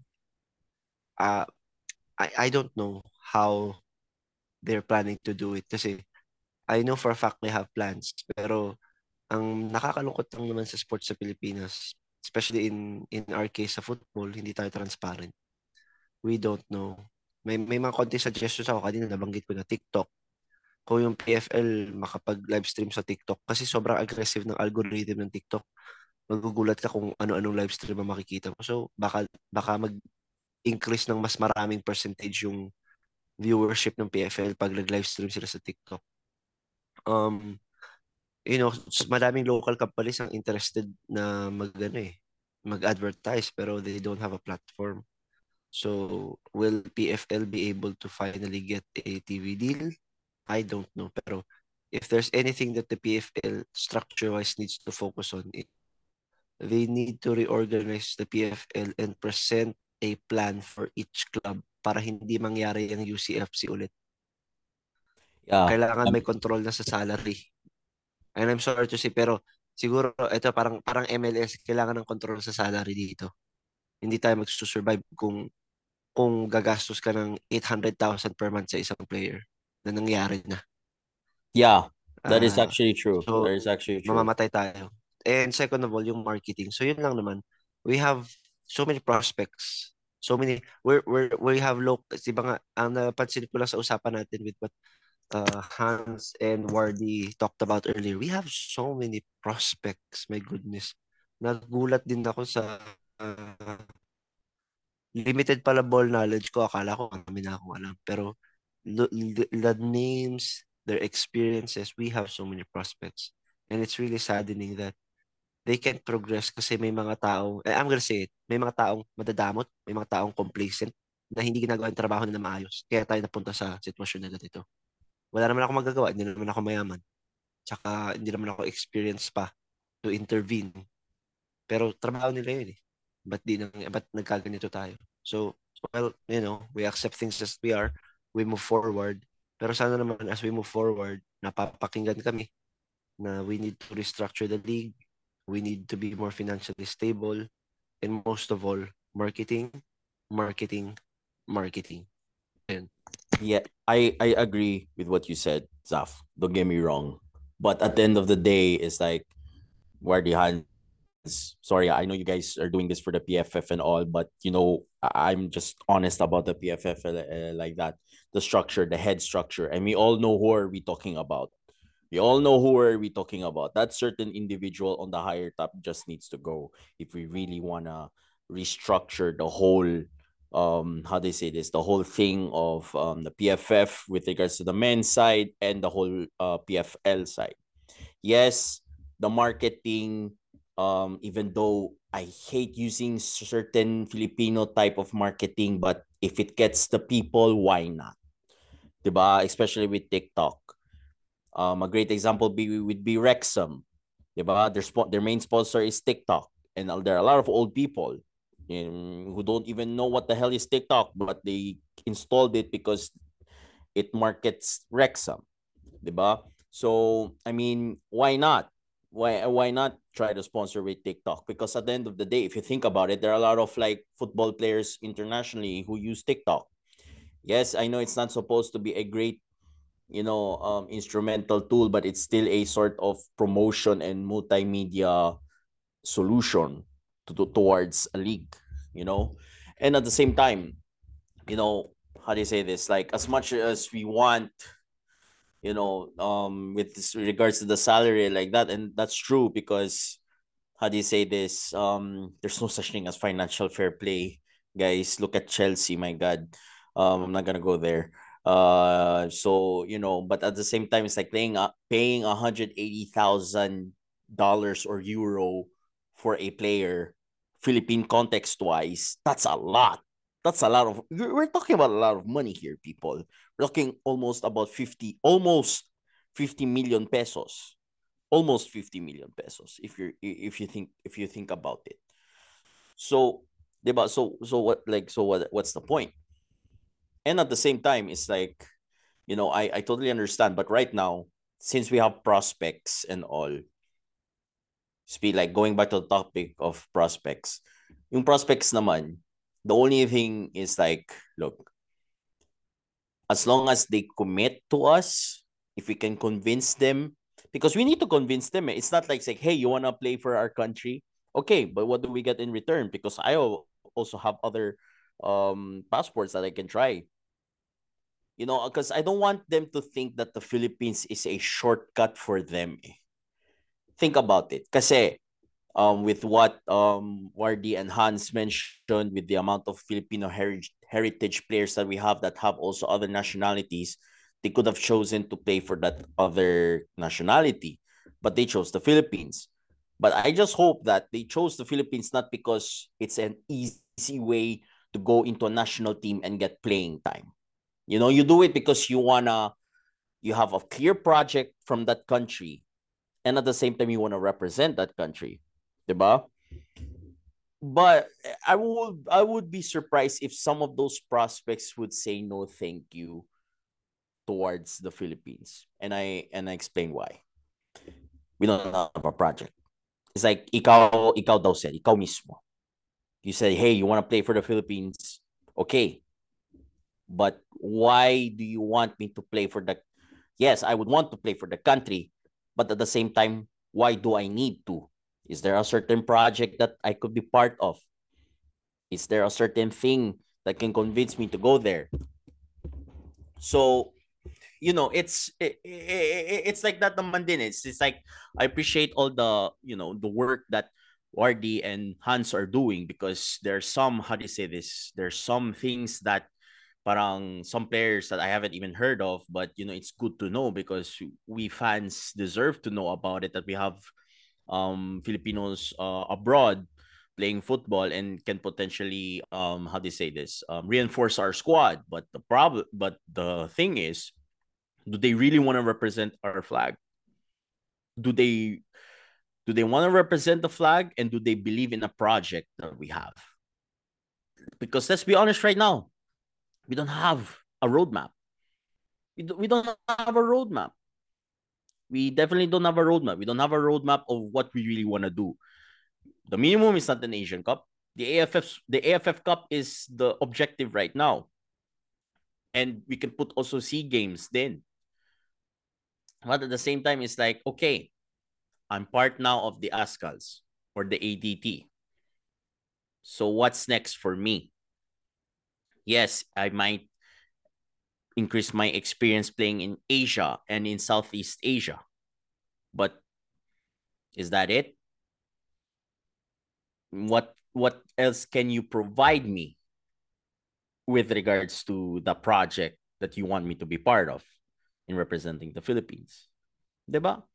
So parang okay, and all of that, pro- having prospects in there there, but oh, we, we really need like to convince them that hey, this isn't just like a failed project or you're doing this for a reason of clout and everything. You're doing this because you believe there's a project and at the same time you want to represent our country because some of these players don't understand that you know they might think okay we're not really a football country so no pressure at all no that's bullshit man there's a lot of pressure because we spend a lot of money. We dedicate our time for this. We could choose not to even support, but we still do. Diba? Kay kainis ako masyado sa Azkals. Kaya grabe ang ininis ko. Pero what do I do? I still support them. I still support them pa rin eh. Wala akong magawa. For, support ko pa rin sila eh. Pero at the same time, it's like, you know, these players need to understand that we fans, not just like, not just national team, but club-wise din, club-wise, emphasis on the club, that we're not to fuck with. We're definitely not to fuck with. Why? Because where do you think some of our the percentage of your income comes from? Where do you think it comes from? Uh, us. Yeah, the Us. fans. Us. Diba? Us. Tayo. I mean, Who's the lifeblood of the sport? The fans. The Ano fans, silbi diba? you're all play ano ah, what's what's the use ano you're all playing for what? What are you playing for? The fans. Because the fans The are the ones paying to see you guys. It's not our fault na the first season of the PFL you chose not to you know uh ask for tickets. That's not our fault. We were willing to pay to watch. It's not our fault that you didn't think about uh making merchandise. It's not our fault that you didn't have any marketing materials, you know, no social media presence whatsoever. Basta it was all lacking, but it wasn't on it wasn't our fault. Diba? And we were even and we were even willing to help. We were We were making- willing to help. We were making our own materials for our clubs. For the fucking PFL. Like, kami yung nagpo-post, kami yung nag-share sa social media during the first years. Oh. Tapos ano pa? Ano nga, eh, bago nga, bago nga tayo mag, ano eh, bago nga itong, ano eh, yung ngayong 2022 election na uso yung, ano eh, di ba, yung ah, grassroots campaigning. Ang daming fans na nagsasabi, willing kami magbarangay-barangay para lang mag, ano, para lang may manood ng, ano, di ba?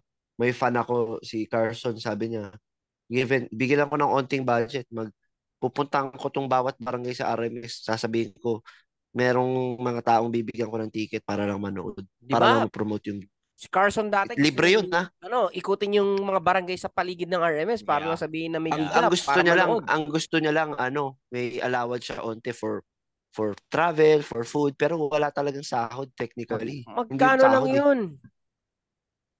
Pero wala eh. Wala eh. Because the thing is, again, the painful truth, we are not a football country and that's the painful fucking truth. But at the same time, it's not an excuse to leave out other sports.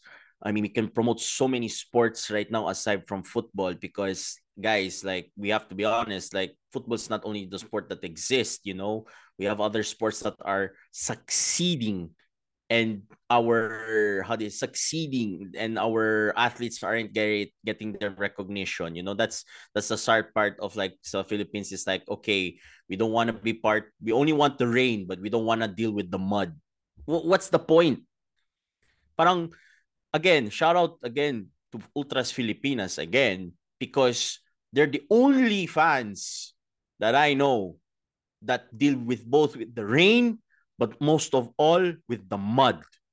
They've dealt with with so much mud that even said Kent and Zaph can tell you how much mud they have endured with all the times that they have with UF. But at the same time, you know, people just don't understand. It's like, yes, we want change, but at the same time, it's like, of course, we're impatient eh, because you know, we our national team deserves better and all. But we need to find certain people that say, hey, sige, pasensya lang kayo, pero let's start slowly, slowly, slowly. A great example would be Ars- Ar- uh, Arteta's Arsenal. Everybody wanted Arteta out. Arteta out, Arteta out, Arteta out. But his project, he believed in his project. He made controversial calls. And look where they are now. Yes, they lost to Everton 1-0. Let's not talk about that. But the improvement, the improvement And that's the thing about Philippine football can do. It's just like, pagka-humble lang ba? Say, sorry guys, we fucked up. Sorry guys, we fucked up. Now let's try to hear what you think we can do to improve both parties between the fans and the federation. That's the thing that's baffling me eh, is that in the Philippines, nobody wants to get accountability because they think they know better than one just because you're older doesn't mean that you're wiser than a somebody who is younger than you. And that's the problem in Philippine sports in general. Nobody wants to take accountability. Not even the heads. For freak sakes, the choreo- the choreography, put some fucking game into it. Just been laughed, laughed off, laughed. Why? Because they don't take us seriously. Because they think, ah, it's just a sport like that. Yes, it is true. But at the same time, it's unhealthy. How do you say this? Kumbaga, healthy uh, hobby and healthy pastime. Because sports is always the best solution to avoid yung mga bisyo. Would you agree with me, mga gentlemen? The, the, the sports is the best instrument to parang bawas bisyo. Pero I just don't understand like with regards to football, they just just don't take us seriously. And the fans, you know, it's like at the end of the day, it's all about money, guys. It's all about money. It's all about money. And I totally understand where Zaph comes from with regards to you know the marketing and all of that. But at the same time, you know, it, it, it's just like it, it's just ridiculous, man. And the fact that there's even a certain guy who who who belittled Sandro just for the sake of you know, oh, I want to be relevant. Oh, I want to be, I know I don't even want to mention his name because he he's irrelevant, man. And we all know who the fuck we're talking about. Itago all- natin sa code name na Puma. Yeah, Puma. yeah, Puma na lang. Si Puma. Wala eh. Walang pulos eh. Yung Puma Sevens, look what happened. Did even did even succeed and all of that. Pero the fact that we're still here, we're doing the show and that sorry kung na, medyo nahugot ako guys ah, pero you know the passion in football always tends to go out of me eh. so 'di ba I mean it's kind of ridiculous naman din eh. I mean some people are heartless I mean you know what they did to Davao Aguilas what they did to freaking ano Loyola that wasn't like you know what the guys did to you.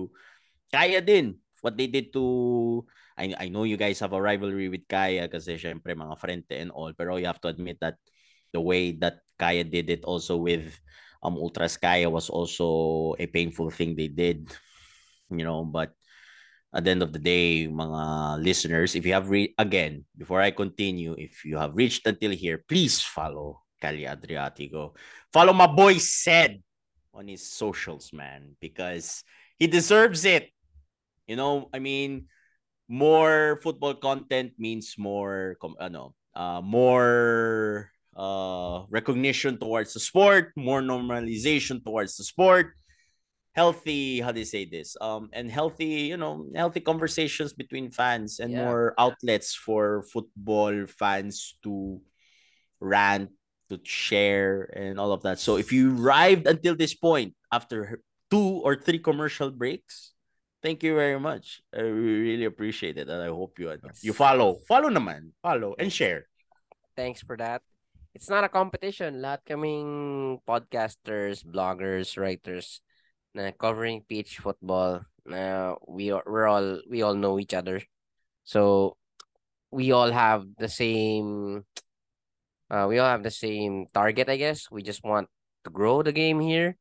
We just want more recognition for the game because uh we are in the belief that if given the right support, uh we could we we could dominate football in the region at least. Kasi we're we're built like that, you know? Uh it's it's something na we're still hoping happens, but right now we're just happy to uh support the national teams, the PFL, no matter how sad it gets, and because that's just us, you know. Football football just runs through our veins. Uh, go ahead, uh, Kent.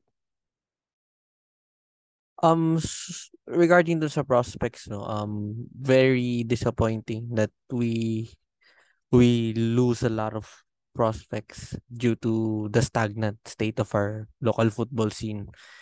Um, alam naman natin ano eh, parang yun yung pangarap na kumbaga pagdating sa basketball all of the our prospects kahit papaano they have the PBA to look forward but now they already have options to go to Japan or Korea to pursue their professional um dreams there if they're good enough. Um sad kasi from a Loyola standpoint, um, as per what we have uh, mentioned uh, earlier, uh, with what we've talked about with uh, Hansen, Wardy, we had a very good pipeline of youth scattered through the under 11s to under 17s. Most of them played in the UAAP already. Represented the national team um in the in the youth sides many times before pero ano nangyari na nung nawala yung club yung support ng Meralco everything just went downhill we lost the pipeline we lost everything uh Loyola is still active in the youth and with plans to go back to the PFL whenever the league is much more stabler than it is what it is now. Pero it's still a lost opportunity. Um regarding sa pag ano, uh, pag-attract ng mga prospects, I just would like to thank yung tireless work nila Hans and Wardy sa pag-identify ng mga prospects. It's a thankless job sa totoo lang. I mean, pero if you knew na everything of ev- everything that they're doing now is important kasi na-discover ang ah, naka-discover sa Filipino lineage ng mga young husbands dati ay isang taong naglalaro ng football manager. So, I mean, what if we unearth the next Filipino footballing gem that will make a similar impact like what the Younghusbands did to our national football program, national football team, di? Um, with our prospects, uh, the the goal, um, I've had some discussions before with the with some friends in the local football scene, the uh, more established like Jing, Jing Hamlang, and Ivan. Um, ang goal talaga is to win the SEA Games and to have a podium finish at the very least. Kasi visible sa mata ng mga Filip Filipino sports fans ng SEA Games. Laging usapan yan kapag uh, panahon ng SEA Games, laging may coverage yan in our national daily newspapers and in our news programs. So if uh we have not we haven't won the uh SEA Games medal in football, last time we entered the semifinals was 1991 where we famously defeated Malaysia 1-0. Naulit siya noong 2019 but sadly that loss to Myanmar hurt us so we were not able to get through the semis. Um but I really have a very silent feeling of uh, a little bit.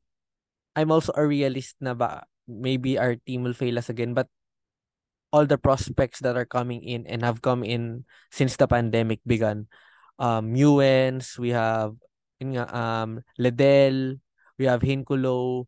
We're not having these kind of prospects dati. Compare this ano like 8 to 7 years ago. We're it's just really about um trying to penetrate the yung parang curse natin na we weren't able to go out in the of the SEA Games group stages. A bronze for me, a bronze medal will do. I think uh medyo hindi pa natin kaya mag-asam ng gold or silver. If we were able if we will if they will be able to produce a Cinderella run, why not, 'di ba? So, you know, um I hope our prospects um take into heart representing the Philippines and not only because they love the country because performing well in the SEA Games and winning a medal will be a large boost to their football CVs. Alam uh, most of the prospects from Cambodia, Myanmar or other nations na hindi masyadong stable ang domestic league sa Southeast Asia, they were able to earn moves to Thailand, to Malaysia because they performed well in either the AFF Championship or the SEA Games. So, you know, the possibilities are endless. Um, ang dapat lang siguro isipin ng mga prospects natin is we have nothing to lose. Kumbaga, ang sabi nga natin, di ba, ang Pinoy, laging may pusong palaban yan. Um, and in the Ascals, sabi nga nung Instagram account dati, si, uh, si FCC pa, kung nasan ka man ngayon, I hope you're doing fine. Ascals undersupported, whatever breed you mix, you still produce a fighter. Uh, despite not, iba yung mga Ascals na mabangis, Ascals sa kalye na mabangis pa rin, kahit walang kain, kahit napapabayaan, kahit neglected, na tipong if you pass through the street na maraming mga askal, magbaback out ka. Hindi ka maglalakad sa loob. I think um these prospects should take that into heart and as as much as I try I try to be uh, realistic not to be hurt a lot. I think this roster can do wonders. Siguro abang na lang tayo in the next couple of months kung ano bang mangyayari. I hope we have a very good preparation for the SEA Games. I think we have what it takes. Promise. I really think. It just comes down to the ano, the factors outside of the playing field that will make a difference. Kung may kung meron update, kung meron update. Again, Kung kung meron. meron, Meron. update. Sino na nga Kung yung head coach? Sino na nga yung head coach? kaya- Yun, eh. update, di ba? Kri, kri, kri. Like, Ah, like literally. You wanna say something, Zap? Go ahead. ayun na nga, yun sa Ascals, dapat, ayun, SEA Games, focus tayo doon. Heist, hindi ko na talaga alam, basta, meron daw friendly sa March, ewan ko sa kanila. Ah, baka na naman Timor-Leste. Woo! Timor-Leste. Shooks. Talagang, ewan ko sa kanila. Pero anyways, kasi we're talking about that certain Puma guy eh. Uh, I checked his comment ulit, na screenshot ko pala. So, kailangan daw ng quality fans, supporters ng PFL, ng Philippine Nakakainis, football. no? Every time you read it. Not, not the dugyots, not the buraots, not the wannabes na puro kashitan. Not the fake experts and pretenders from Manila. Not the filingeros and pakialameros from Luzon. Okay.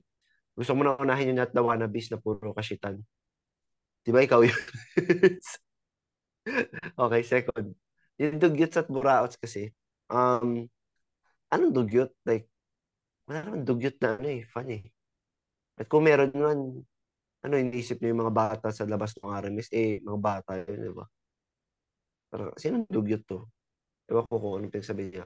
Burao, totoo, marami mga fans na umaasa sa libre, pero the more they understand the sport and the more they embrace the culture, they will understand na, oops, um, kailangan natin mag-pay. Pero kung if he's, if he is uh, complaining about people complaining na hindi makamasa yung yung presyo ng football, abi si Raulo siya eh, pangmasang sport to eh.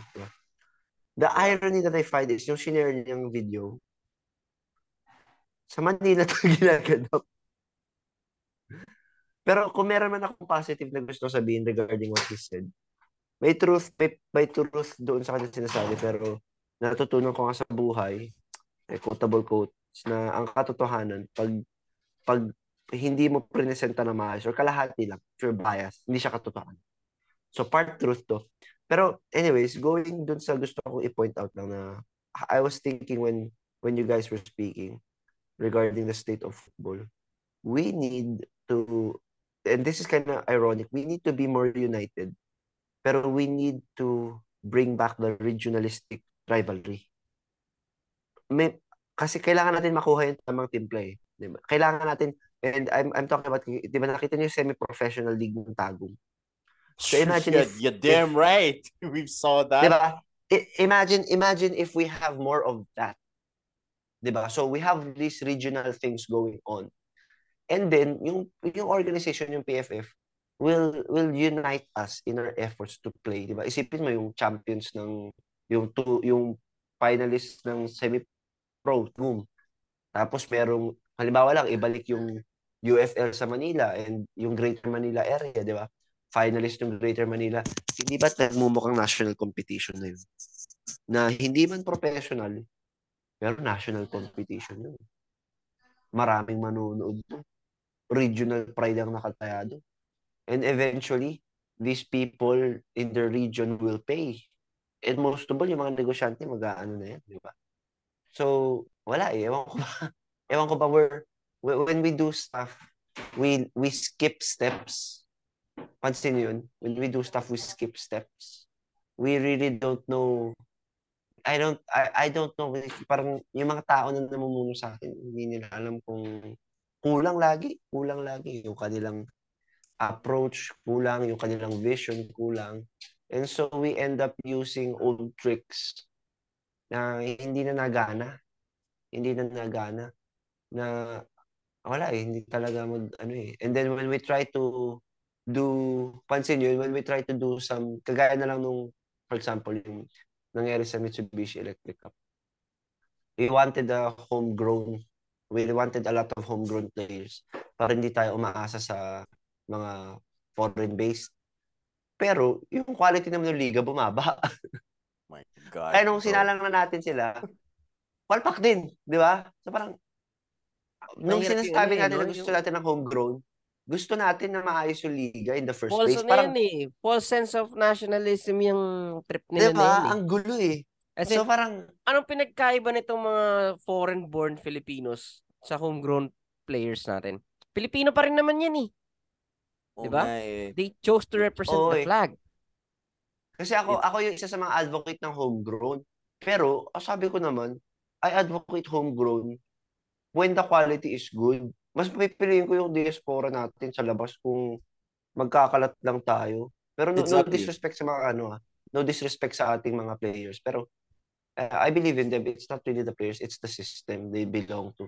Paano ka No, naman it's mag, the, it's the system. paano ka magta-thrive? I mean, Paano ka magta-thrive eh ang mas malaki pa sahod sa call center kaysa sa maging professional football. Quote and quote I'm- profession. I mean, I agree with you, Zaf. And then at the same time, when we looked at our homegrown players um during the AFF Mitsubishi Electric Cup, we were like, the fuck? The fuck is this? It's like, what the hell, man? It's like, bro, some of these players couldn't even get a first touch. First touch. You're a professional football player, locally grown player, and you can't even get a first touch. Bro, it's like at the same time, what the fuck, man?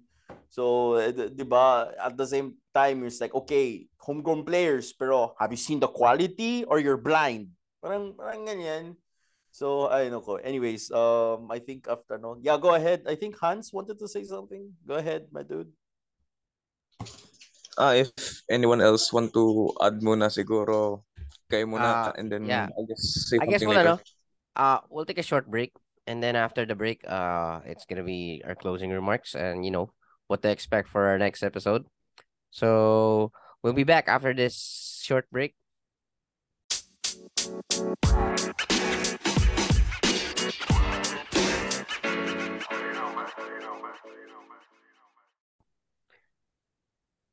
All right, so uh, we're back after the break.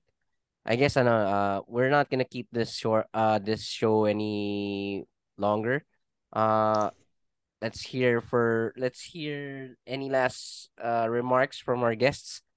Uh, you have the floor. Who wants to go ahead? All right, uh, Hans. Okay, uh, thank you, Sir Said. Uh, I just want to make some final remarks and also suggestions, not just for the Philippine Football Federation, but to all of Philippine football community as well.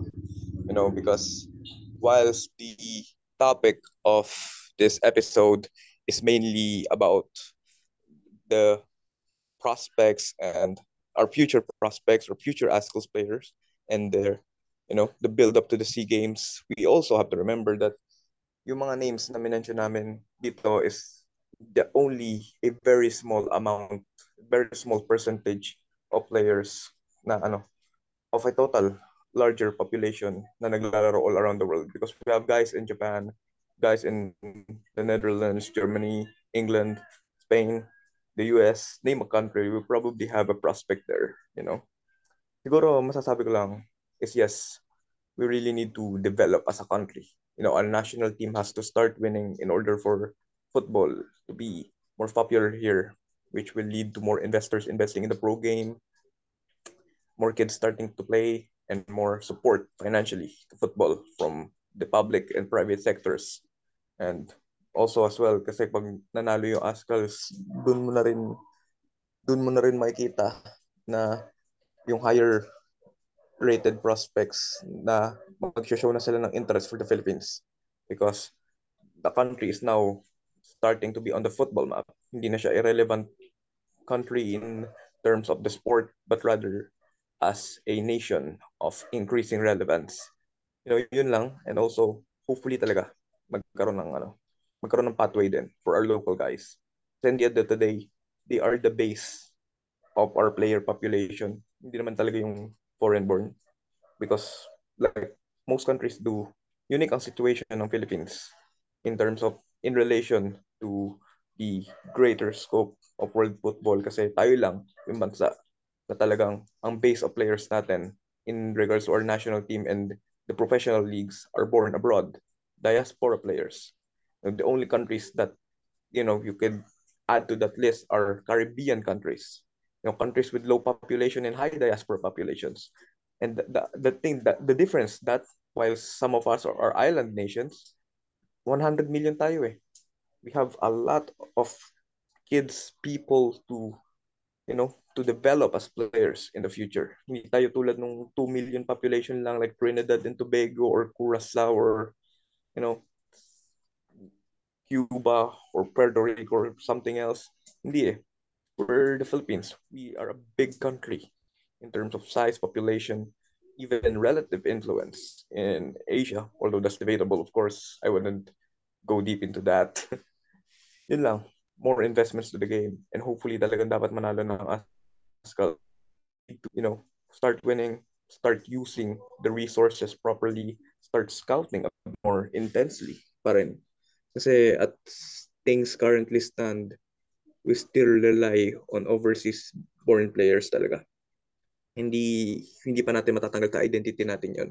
And we need to be more, you know, more dedicated, more intense in scouting them all the while trying to develop the game here at home, trying to improve our footballing institutions.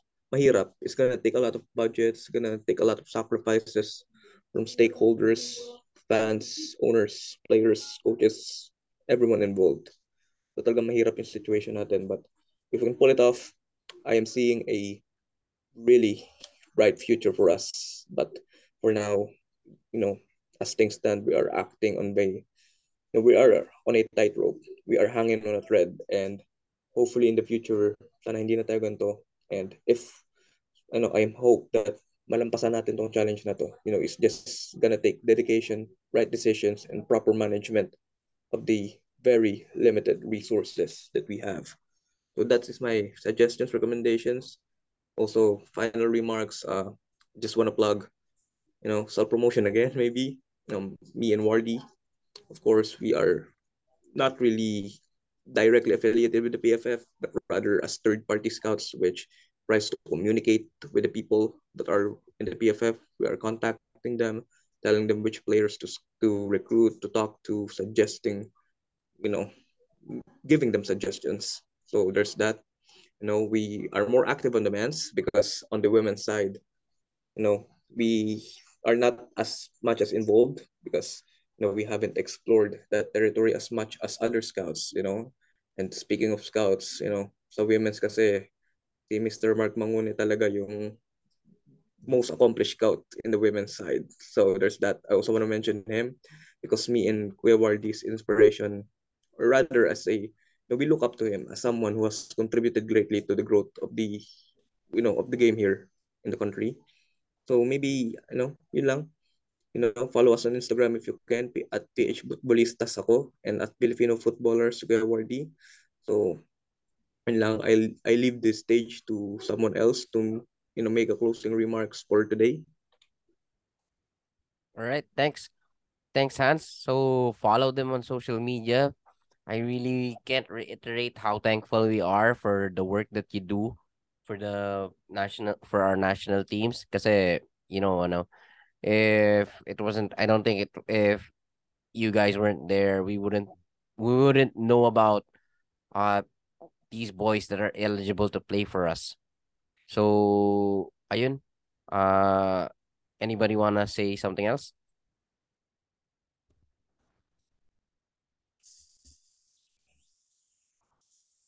Um, who else was? Oh, sige ako na lang be. Kay since mga shy mga baby boys natin dito. All right. So, uh thank you very much uh for listening again to this podcast on Spotify. Um thanks again uh Seth for the invite. Um thanks uh and it's I'm glad to also have met um Hans and Wardy here uh, to talk about uh our prospects, our potential um, reinforcements for the national team. And at the same time, I want to plug, obviously, my main show that I'm part of, um, which is the the Breed Football podcast. East the Breed Football Show. Yes, me and Ken were part of it. Um, and uh, stay tuned because your boy Johnny Pampa is going to the Pinatar Cup. So I'm gonna give I'm gonna do lives, hopefully interviews and um post post match or just talk to you fans during the lives at the Pinatar Cup. So yeah, so Johnny Pampa goes to the Pinatar Cup. Stay tuned for that. And at the same time, um, shout out to um obviously to to my lovable fat ass, aka Tita Jamer, aka Jamer de la Cruz, my lovable fat ass. Uh, shout out also din kay Glenn Casas, uh, kay Nick Jacob, aka uh, guy who does who doesn't have any knees anymore, and kay Aaron Ege, Egegamao. Ang inakaro pa rin pre, love pa rin kita. Pero yeah, and obviously um shout out din kay sa mga ano um to the how do you say this to Azi Acosta, Angelicang, uh Ayanna Misola and the rest of the Vivamax babes. And uh, yeah, that's it. That's basically it. So yeah, go ahead. Ayun, uh, just want to thank ano, ESBF for always uh, loaning us Kent and David for the show. oh, love to have you. Always love having you guys around. So, anybody else wanna, you know, go ahead with their closing remarks before we end the show? Ayun, ako naman, magpagawa kayo ng jersey sa Zap Sports. Tapos, ano rin, plug ko na rin yung YouTube channel ko na medyo mixed yung ano, YouTube channel ko yun. So, kung kilala nyo ako, random ang mga content ko. From TikTok to basketball to football. Ganyan. so, what's up? Yan sa YouTube. At uh, in closing din gusto ko lang sabihin, we we will never stop supporting Philippine football. But please, to the people involved, make it worthwhile for all of us. Ang nakaka-boring na. Tsaka dun sa mga nakikinig po, um, salamat sa pakikinig. Shout out sa specific na person na nakikinig sa amin na ano, sinabi ko kasi makinig siya, tapos nakinig siya. So parang, shout out sa iyo, Ann. Let's go. Ayan, yun lang. Oh, wow, sana always specific person. So, ayun. any any closing remarks from Kent or Wards? Wardy?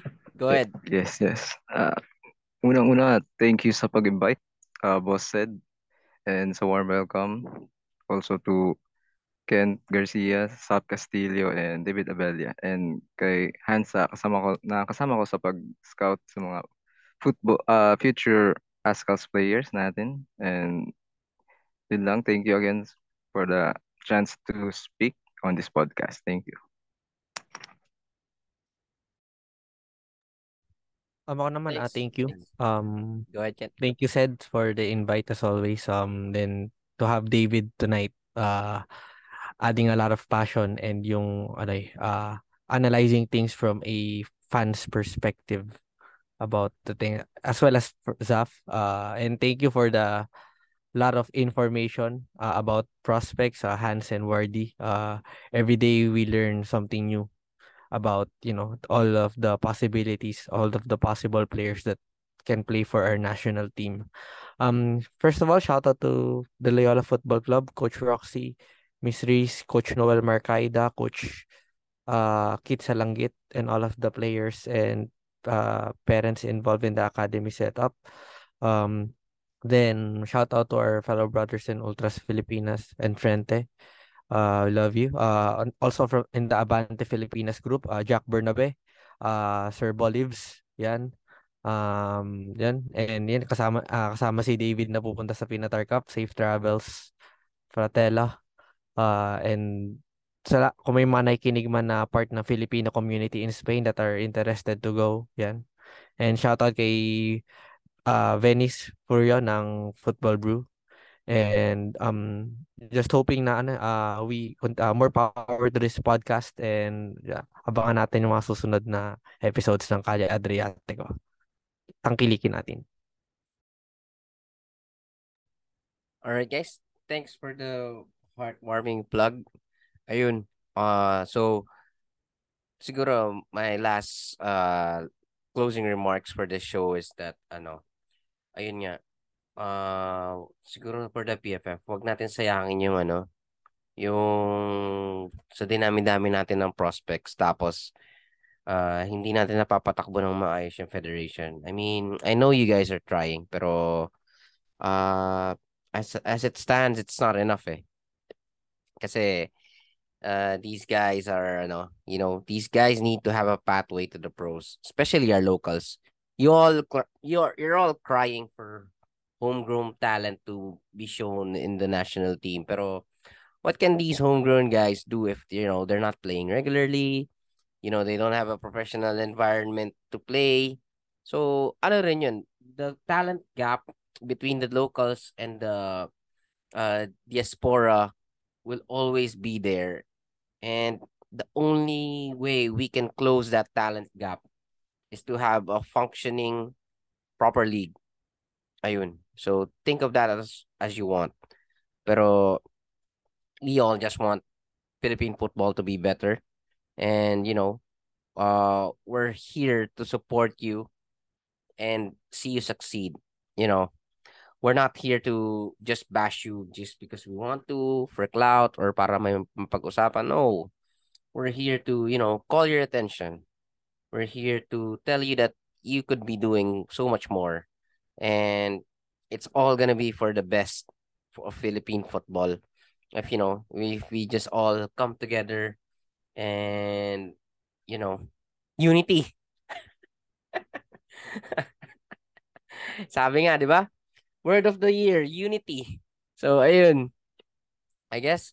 So if thanks for thanks to, again, thanks to Hans, Wardy for being here. Thanks for all your thanks for the information that you shared tonight. Thanks for all this uh interesting list of prospects that we have that you know before this we had no idea of. Again, thanks to Zaph for thanks to Zaph for always being here. And thanks to Kent and David for indulging me. Thanks for accepting accepting my invite for this episode. And you know, see you guys uh for on the next upcoming episodes of Calia Adriatico uh i hope uh, you guys uh tune in and support us because we've got more interesting content football content local local uh the women's team mls uh, you know all these things that we we guys want uh like to talk about. And if if that's your thing give us a follow on spotify. We're on google podcasts as well. So yeah thanks for having us. And this has been our show tonight. I'm said and See ya.